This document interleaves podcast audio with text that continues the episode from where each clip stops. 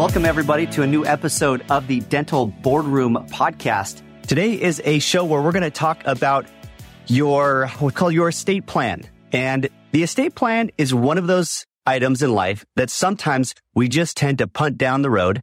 And then when we get there, we punt it again and we punt it again until sometimes it's too late. And by not addressing our estate plan, we can leave a catastrophic mess, I will say, to those who you leave behind upon your passing. So I know you're tempted as you're hearing me open up on this podcast to say, I'll deal with my estate plan later.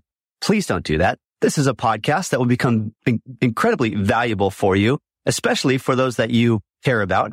And this is a great way to protect yourself, to pr- protect them uh, around all of the legal aspects of your estate, which is everything you owe and everything you own. And that may include or will include your dental practice. And so there's going to be some really important, I think, nuggets in this podcast on the subject of estate planning for dentists and specifically dental practice owners. And we've got a guest on the show. Eddie Johnson is a dental estate planning attorney. He is here in San Diego with me. Eddie, welcome to the Dental Boardroom podcast. Hey, thanks for having me. I'm excited to join. Just a quick backstory. Eddie and I were at a really cool event recently called the Mommy Dentists in Business or MDIBS. And it's such a cool group of women who are mommies and who are dentists, most of whom are dental practice owners. And Eddie was there talking about the need for good estate planning. And that becomes, I think, especially relevant too when you have children as well. And so we just struck up a conversation and I said, Eddie, why don't you come on our podcast? We've got a growing following and a lot of listeners, and this may help you connect up with some dentists who need some estate planning. So grateful, Eddie, that you are here on the Dental Boardroom podcast with me. Let me jump in with a very simple question. What is estate planning? Let's just start there.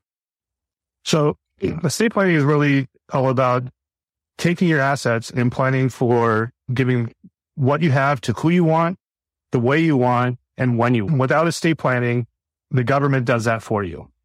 So some of the things that you do with estate planning is you can care for yourself during your lifetime. If, you know, you become incapacitated and you need someone to make healthcare decisions for you, it can help you protect others, like a surviving spouse or your children of death. Or if you become incapacitated, it can help plan for who's going to take care of your children.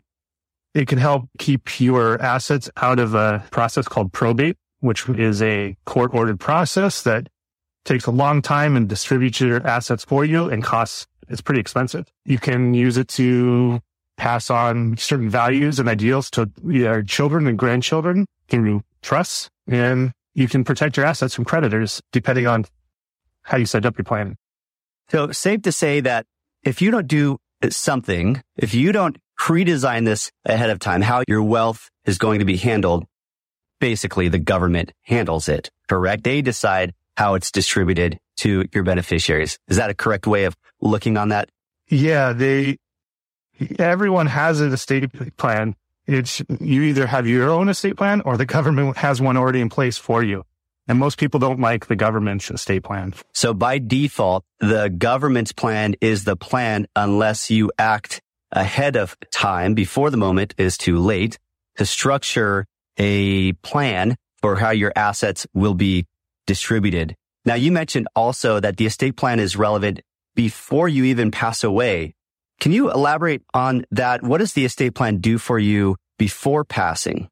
Okay. Before passing, you can do things like getting a thing called a, a, durable power of attorney for finances, and you can get a advanced. These terms change depending on what state you're in, but the durable power of attorney for finances is a, a process where someone can have the power to make decisions for you. If you become incapacitated, they could file your taxes for you. They could pay your bills for you. They could sell a house, things like that. And then there's the advanced healthcare directive, which if you become incapacitated, you can say what kind of care you would like, what kind of doctors you want, what kind of treatment you want, instead of having the court make those decisions or your family members having to make those decisions. If you didn't want to have life support, if you got a really hurt in car accident, you don't want your family to have to make that decision. A couple other things you can do is decide who's going to take care of your kids if you become incapacitated as well. You don't, there's a process already in place that the government has for choosing who's going to be your parents or your kid's guardian. And you can uh, override that a little bit by choosing ahead of time. Makes sense. One thing then to clarify is that having an estate plan isn't necessarily a way to fund your disabled self or your beneficiaries if you pass away, your sort of successors. That has to do with insurance. Now, insurance might be related to estate planning. There are often reasons to get out an insurance policy based on an estate planning design, but just want to emphasize those are two unrelated things. The estate plan is all about making sure what you do have, not necessarily what insurance policies, what would happen with insurance policies, but what you do have, how that would be distributed. Now, I guess if you do have uh, insurance policies in place at the time of setting up your estate plan, you would want to designate perhaps how the insurance policy proceeds are handled. But it's my understanding that insurance policy proceeds are handled directly according to the insurance policy itself outside of estate planning documents like a will or a living trust, trust, which we'll get into later. Is that correct with insurance? Yeah. When you designate a beneficiary, a lot of people don't realize that with insurance, with uh, retirement plans, stuff like that. Uh, you have beneficiary designations. So you're saying who's going to get that? And people forget to update, to update those. And that is, that is part of the estate planning as well, because people don't know that. And then they come to the attorney's office and they might have their ex-wife still as a, a uh, beneficiary on their 401k. And that's going to override their will, at least in California, and or a trust. Yeah, I think they call that it passes by operation of law. Is that the correct term? Yeah, that's correct. So then in an estate plan, here's where I want you to fill in the gap for me. Here are the main documents to have in your estate plan. Number one is a living trust. And I want to go into a little bit more depth on a living trust in a second, but the purpose of a living trust is it allows you to bypass probate. So upon your passing, your assets are distributed through the trustee and you have to designate trustee, somebody who would survive you, like a family member, for example, or a close friend, perhaps. And the trustee will distribute or administer your assets based on the terms of the trust and not therefore based on the mandates of the probate court. So that would be number one is a living trust. Did I explain that? Okay, Eddie? Yeah, that's one of the things that the trust does. And that goes hand in hand with a pour over will because see, you don't just have a trust or you could have just a trust or a will, but you wouldn't, you shouldn't. Most people should have both. So in disclaimer, this is not legal advice. I only practice in California. So pour over will is what happens is it doesn't always make sense to title everything into a trust, to fund everything into a trust. You have a lot of smaller assets, personal property, heirlooms, things like that, that you're going to want to go into the trust when you die, but you don't want to have to write out every single thing in the trust. So that's why you have a pour over will. And so all, it's essentially, it captures all of those little items that you have at death that are not currently owned by the trust and pours them into the trust so they avoid probate. Got it. So will is going to be document number two. So the first one is a living trust or what's called a revocable trust. Those are synonymous, living trust, revocable trust. Not entirely. There's, I suspect there's various types of revocable trusts, perhaps. I don't know, but I use those terms, or at least I hear those terms interchangeably, a living trust and a revocable trust. That's document number one. Document number two is a will, which is a catch-all for anything that's not listed in the trust that you might accumulate after establishing the trust and the will basically pours any anything else over back into the trust upon your passing. Yeah, in California there's a limit. There's a it can only be an asset can only be worth so much. I think the California limit's like 144,000. You, you can plan for that. And also the another thing that the living that the pour over will does is you can designate guardianship for uh, your children which you cannot do in a living trust. Yeah, yeah. So you you could, you know, living trust, you could you could put stipulations for how your children were taken care of. What can get pretty complex, but yeah, you would put you would designate beneficiaries in your uh, pour over will or guardianship. Guardianship, yeah. Got it. So that is critical if you have children who are still dependents and are at home. Is if both spouses were to pass away, it's the will that designates who the guardian is. And I suspect there would be something like a contingent guardian in case the first guardian is not able to or willing to. So that's very important then if you have children. So that's the second document, the will. And then we have some powers of attorney. And if you have never heard of that term, power of attorney is you basically giving somebody else a right, a, dis, a, a right to make discretionary decisions over some aspect of your life.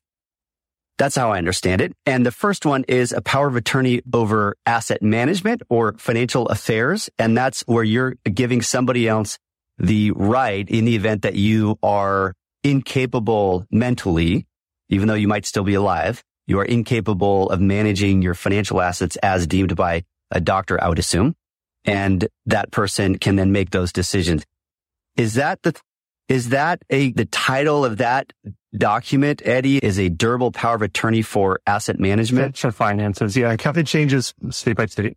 And you can dictate which powers you do or don't give. And you don't have to wait for incapacity for that document to be effective. If you, some uh, older adults who trust their children and just want their children to manage their finances will give them a power of attorney for finance. Hey, I just learned something. I did not know that.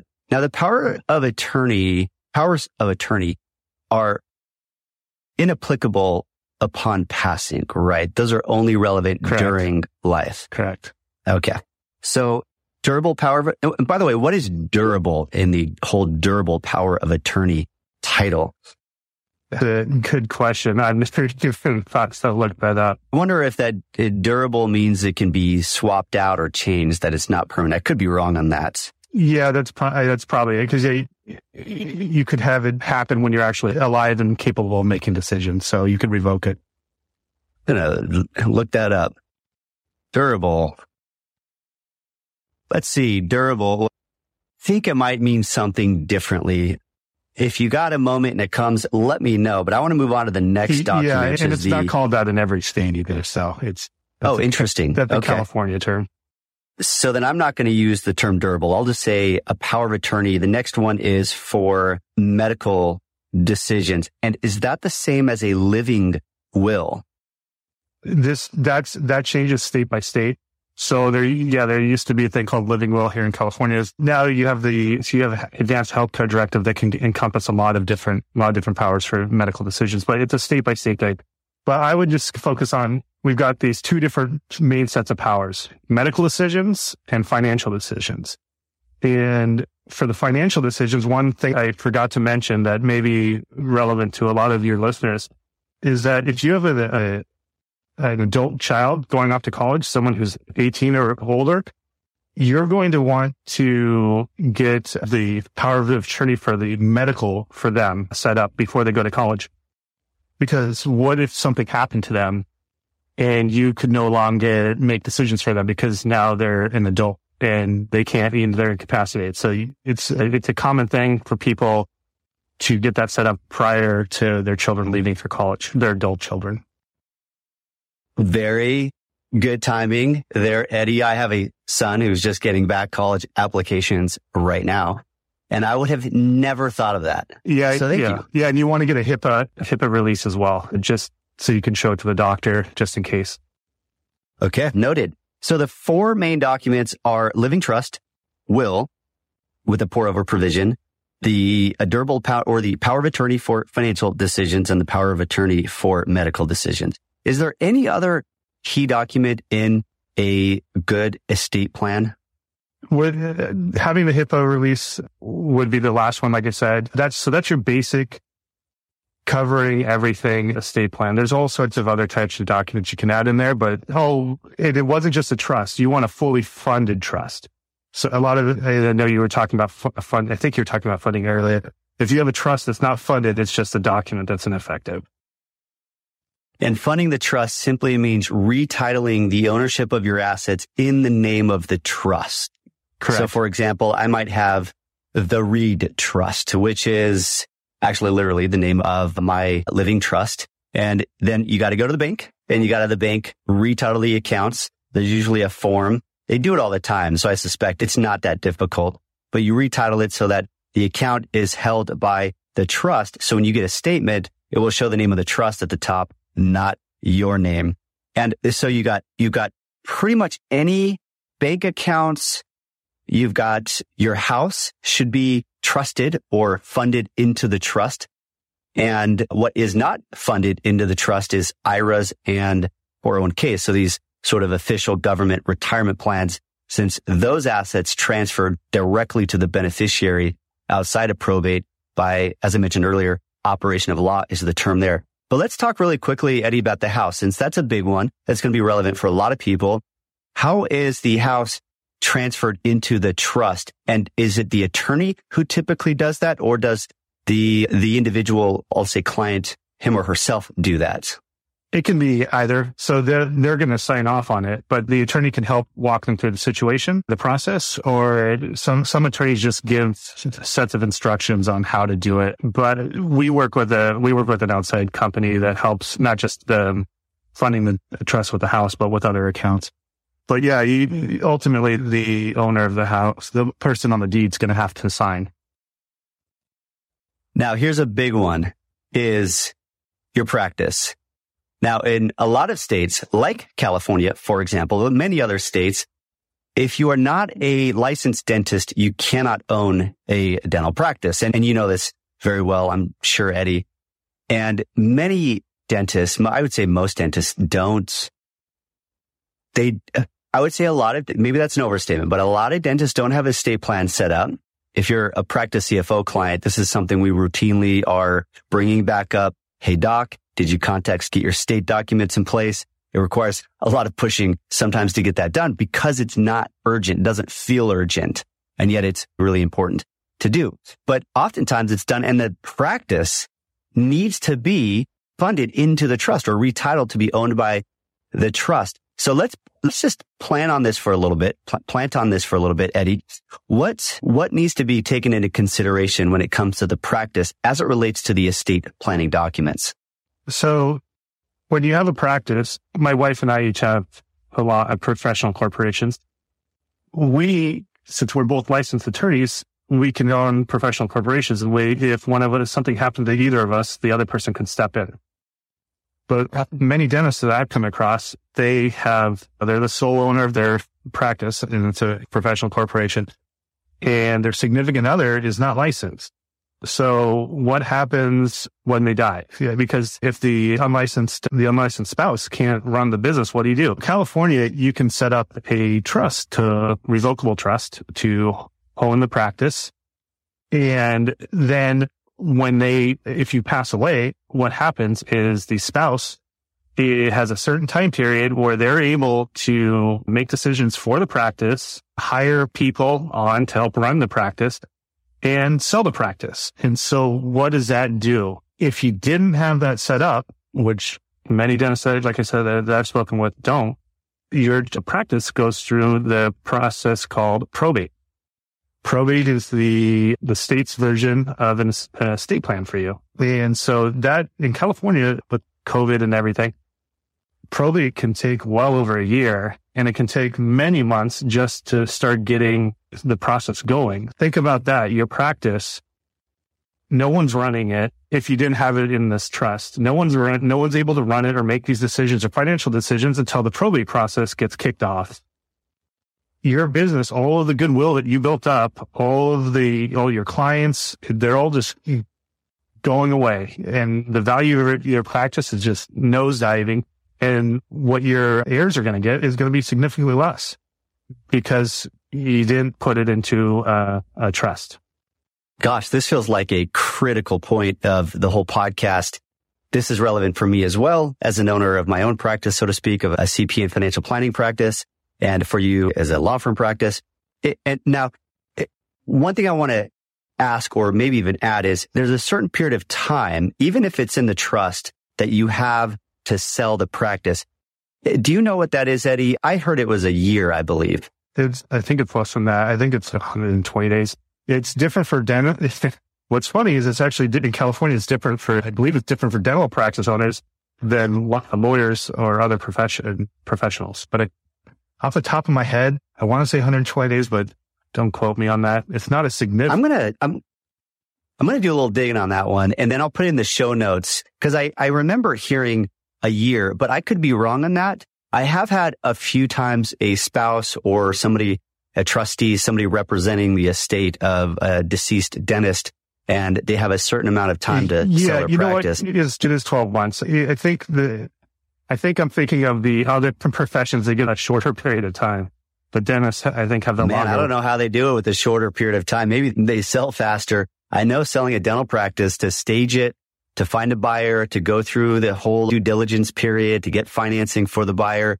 It can take a good six months, sometimes more for the whole process to incubate and then consummate. So I certainly hope it would be a year. At least that would be reasonable to hope or expect that. If it's shorter than that, man, you got to, either way, the beneficiaries, the trustee, the survivor, the spouse, whoever it is, they really need to move into action really quickly, which is probably difficult given in many cases it's unexpected and everybody's just dealing with the loss of the dentist. And then to have to worry about all the finances is just such a, it can be such a difficult time. But I'll tell you what, if you've got a good estate plan in place, it can significantly reduce just what feels like a confusing, stressful period because probate doesn't help.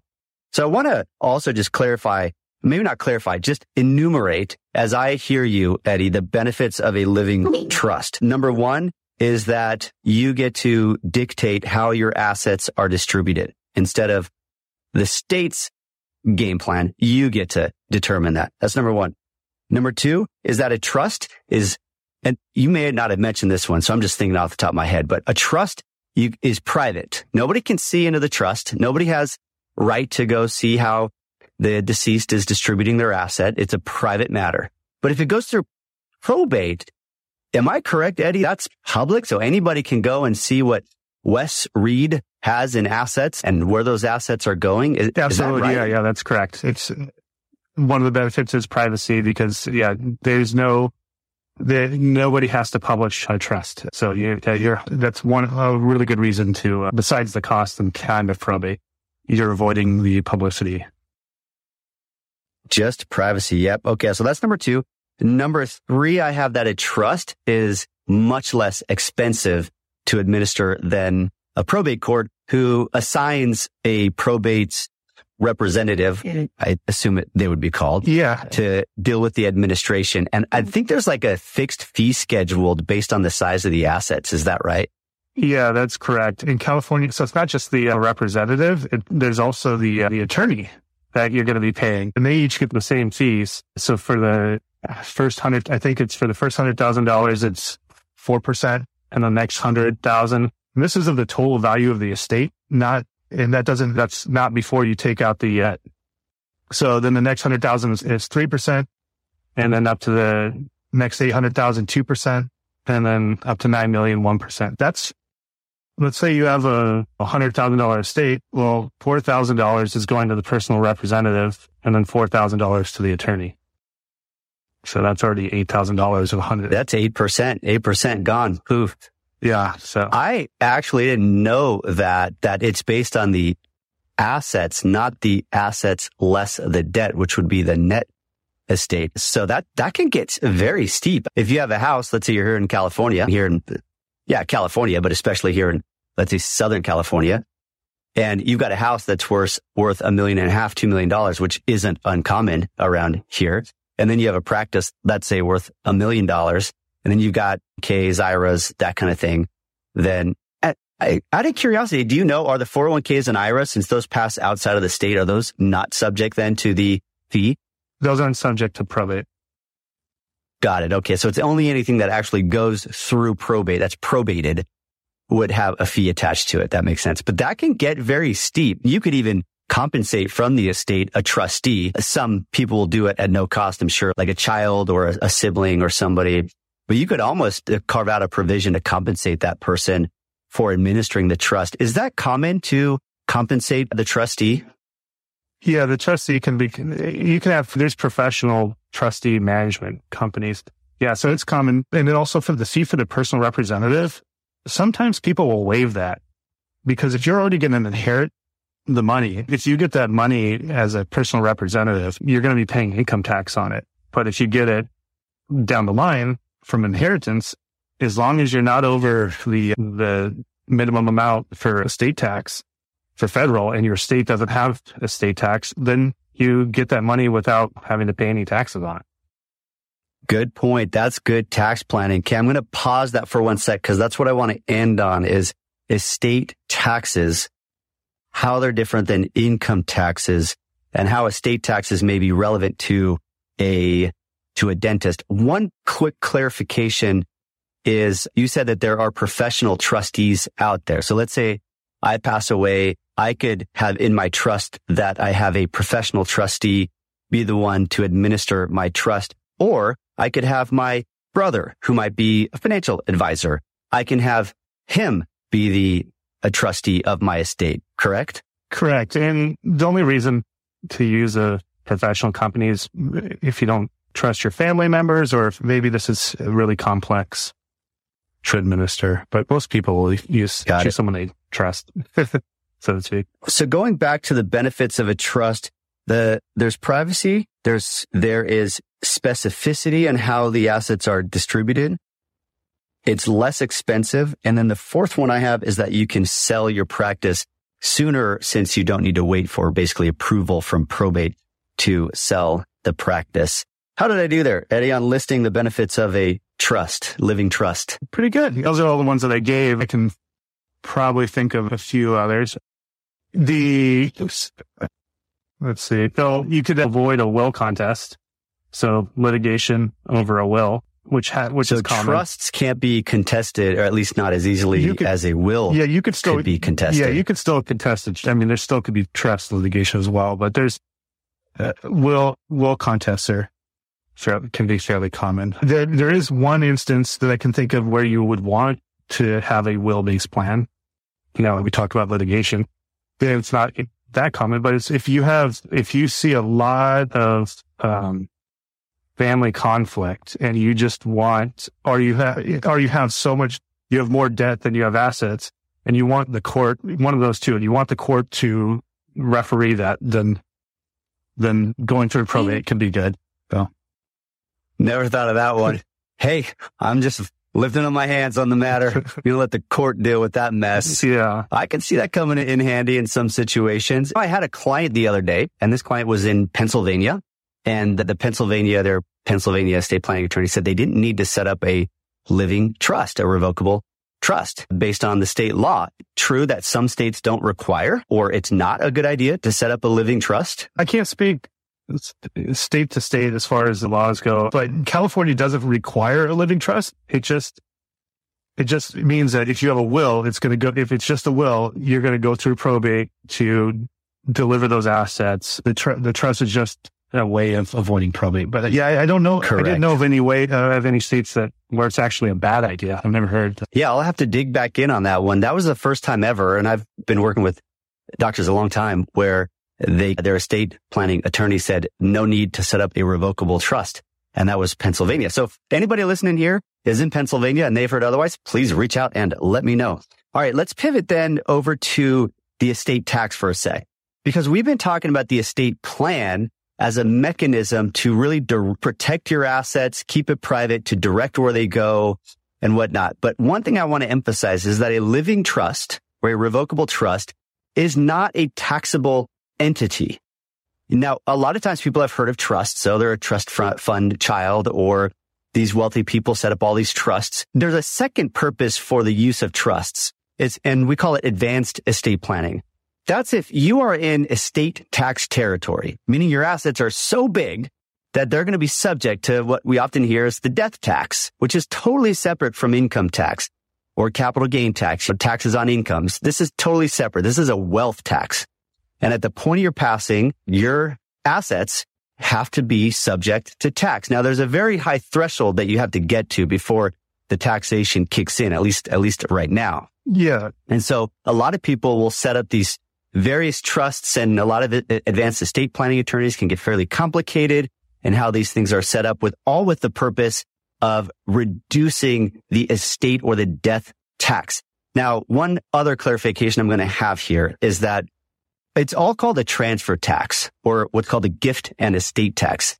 whether you gift money in your life or whether you gift it after your life, it's all a transfer tax and it's all a part of the same equation when calculating how much is due in taxes for giving your wealth to somebody else.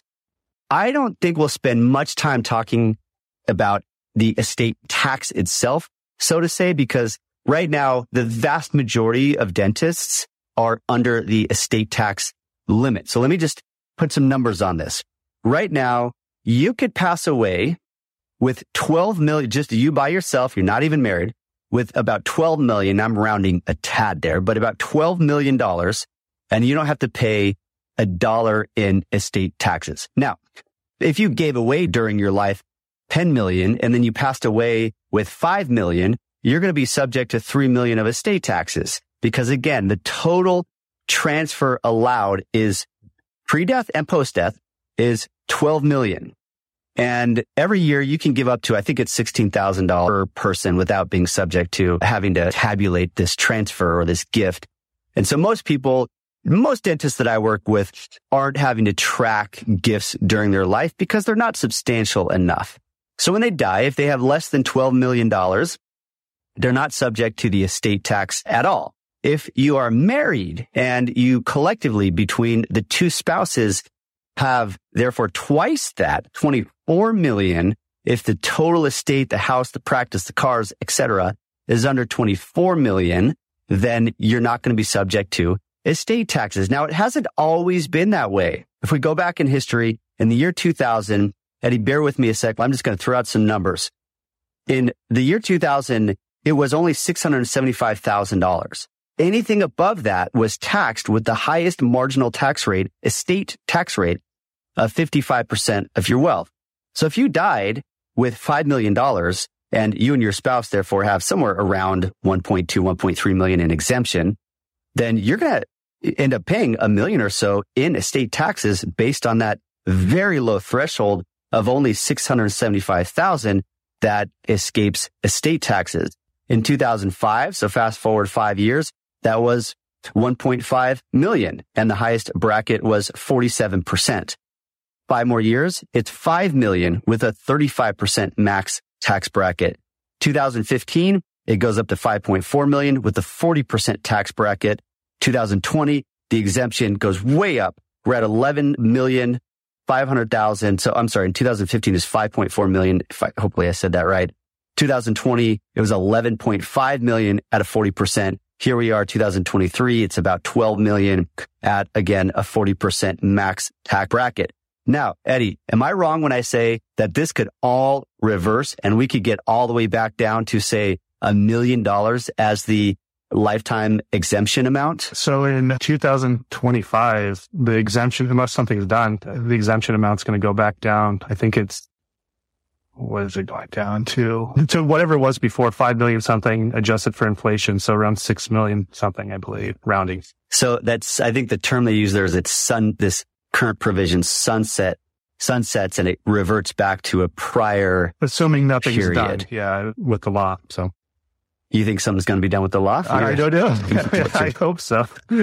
So it, let's say it drops down to 5 million and maybe I'll try to put in the show notes what that is. But if it's 5 million, that's get that gets on that gets pretty close to where a number of dentists are going to be potentially subject to estate tax and might need some advanced estate planning at that point. Yeah, right that's now, true. I, I have one client really. I've got one client who dentist, he's actually a medical doctor who needs an advanced estate plan because he's above the limit. But the vast majority of my clients don't have to do advanced estate planning. They just need their basic estate planning documents in place that we talked about. But this could dramatically change that if it comes down to sub 5 million. Now, if you're married, then you got twice that and you're probably still okay, not subject to the estate tax. Correct. So we're going to have to keep our eye on that one. Yeah, because it's, it's not like it's grandfathered in for you just because you created your estate plan before. So you definitely have to plan for that. Great, t- great comment there. Okay, let's end off on one, one question here. Eddie, you're going to hate this question, but I'm going to say it anyways because one thing I know about dentists, they love to do things themselves. They're educated. They are hardworking and they like to save a dollar. And so often they will try to do things themselves. The DIYers, I'm a consummate DIYer myself, so I get it. Oftentimes people will try to go to LegalZoom to do these things. What do you think about a doctor trying to set up their estate planning documents through LegalZoom as opposed to getting a professional attorney to help to help handle this for them? Yeah, it's a terrible idea. You're you don't know what you don't know. LegalZoom is just a template, which would be fine for an attorney who spent years learning how to adjust the template based off of current laws and what's needed for that person's specific, their specific uh, concerns and goals. If I can, I can perform dentistry on myself. Yeah, I could pull a tooth out myself if I want to with bare pliers. It wouldn't be a great idea to, I could, or I could, I could, I, if I got a really bad cut, I could probably get a needle and some thread and stitch it up myself, but I don't know if that would be a good idea either. So you don't know what you don't know. And the, it's not going to be you that gets hurt when your estate plan is not effective. It's going to be your loved ones who are already dealing with a lot of grief and now they're going to have to be put to that. And what are going rates for an estate plan? Basic estate planning documents these days. Uh, it varies state to state, but you know, for your for your basic will trust ancillary documents for a single person, you're looking starting somewhere around 3,500. And then for couples, somewhere around 25, 5,500, but it's going to change city by city, state by state. And then irrevocable you know, trusts, yeah. you could be double, triple that depending on what you're looking for. The other thing I'll mention too is that not only may you do it wrong if you try to do this yourself on LegalZoom, there is some element of coaching that I believe is very relevant and just guiding that an attorney who's done this dozens, if not hundreds of times can walk you through a lot of the conversation. For example, how does this affect your specific practice? And this is not something I recommend doing on your own. Plus, just don't take the time. Your time is better used in your office, leading your team, leading your patients, doing treatments, closing on cases, all of that, such a better use of your time than trying to do your own estate plan. So that is my strong recommendation for doctors. Well, this has been extremely informative. Eddie, I'm so grateful for you coming on the show. Do you want to give a little plug about yourself and how people can contact you? Yeah, absolutely. So you can either go to my website, which is estateplanningattorneyca.com. So CA for California.